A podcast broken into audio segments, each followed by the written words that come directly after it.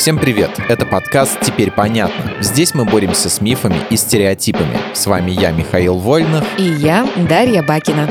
Мифы про канцерогенность колбасы, тефлоновой сковороды и микроволновки. Я недавно нашла интересную информацию о том, что мясо и колбаса – это канцерогены, то есть они способны вызвать рак. Ну, давай только без громких заявлений. Не хочется никого пугать напрасно. Да ты послушай, в классификации МАИР, это Международное агентство по исследованию рака, красное мясо, свинина, говядина, входит в категорию 2А. В ней собраны потенциальные канцерогены для человека. А мясным продуктам, сосискам, колбасам, копченостям присвоен код 1. А это уже реальные канцерогены. В той же группе находятся сигаретный дым, солнечное и рентгеновское излучение, выхлопные газы и даже плутоний. Выходит Выходит, что солнечный свет и ветчина или вяленая говядина настолько же вредны, как рентген и плутоний. Ну нет, конечно, все совсем не так. ВОЗ говорит нам следующее. Даже если вещества или воздействия входят в одну категорию, это еще не означает, что они одинаково опасны. Классификация МАИР отражает степень убедительности научных данных о том, что тот или иной фактор является причиной рака, но не оценивает риски, то есть частоту и скорость мутации ДНК. К онкологическим процессам мясные продукты приводят не быстро и отнюдь не всегда. Многое зависит от того, сколько стейков или колбас ты ешь. Погоди, но ведь по данным ВОЗ, ежедневное употребление употребление 50 и более граммов мясных продуктов повышает риск рака на 18% по сравнению с теми, кто ест меньше. Все так, но если бы ты дочитала рекомендации до конца, то увидела бы, что ВОЗ призывает не отказаться от красного и обработанного мяса совсем, а лишь снизить его количество в рационе, справедливо указывая, что животный белок важен для здоровья. И сколько мяса можно есть? Чтобы уменьшить риски, достаточно съедать не более 50-70 граммов мяса или колбас в день. И да, нужно помнить, что пища – это совсем не основной фактор в развитии онкологических заболеваний. Рак вызывает комплекс факторов. Окей, а я еще слышала, что если жарить еду на тефлоновой сковороде, особенно поцарапанной, блюдо станет канцерогенным. Это правда? Нет, это миф хотя он имеет под собой некоторые основания. Суть в том, что для производства тефлонового антипригарного покрытия иногда используются материалы, содержащие перфтороктановую кислоту. Это вероятный канцероген. При нагревании это вещество теоретически может выделяться в воздух. Теоретически, а практически?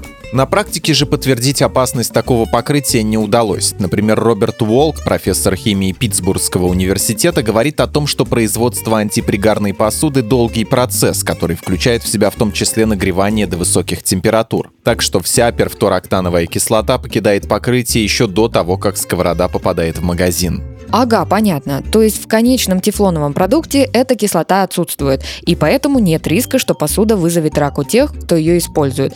Это хорошие новости. Ну а правда ли, что микроволновые печи добавляют канцерогенов в еду? Извини, не могла не спросить, потому что бабушка мне не верит. Нужно, чтобы ей кто-то кроме меня все это сказал полной ответственностью заявляю тебе и твоей бабушке, что это миф.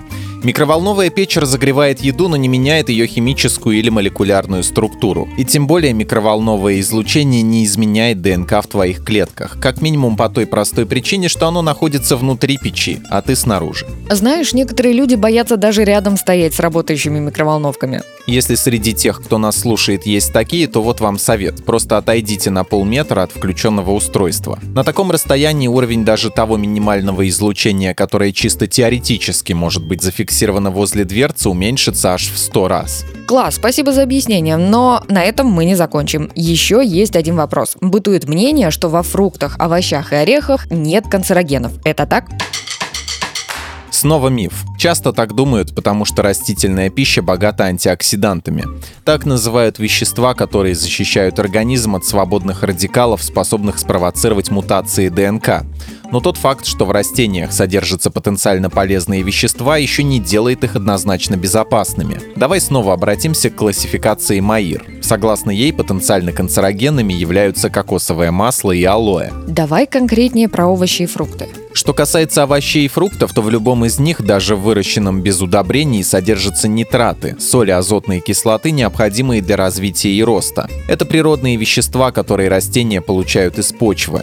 Попадая в человеческий организм, нитраты превращаются в токсичные нитриты, а те в канцерогены и нитрозамины. Вообще содержание нитратов в качественных овощах и фруктах невелико, и поэтому не представляет серьезной опасности. Но в растительной пище, которую выращивали с применением азотистых удобрений, растений концентрация этих солей может быть повышена. И, кстати, еще один фактор риска – пестициды. Эти химические средства для борьбы с сорняками являются канцерогенами и связаны с развитием, например, лейкемии, рака мозга, простаты. Теперь мне понятно. В этом выпуске мы использовали материал Екатерины Комиссаровой и благодарим автора за классное разоблачение популярных мифов. Полная версия текста на сайте Лайфхакера. Подписывайтесь на подкаст «Теперь понятно» на всех платформах, чтобы не пропустить новые эпизоды. Ставьте ему лайки и звездочки. Это помогает узнать о нас новым слушателям. Свои впечатления о выпуске оставляйте в комментариях или отзывах в приложении. А еще в описании вы найдете ссылку на наш опрос. Пройдите его, чтобы мы могли лучше узнать о вас, ваших предпочтениях и стать еще лучше. И помните, что новая порция разоблачений уже на подходе.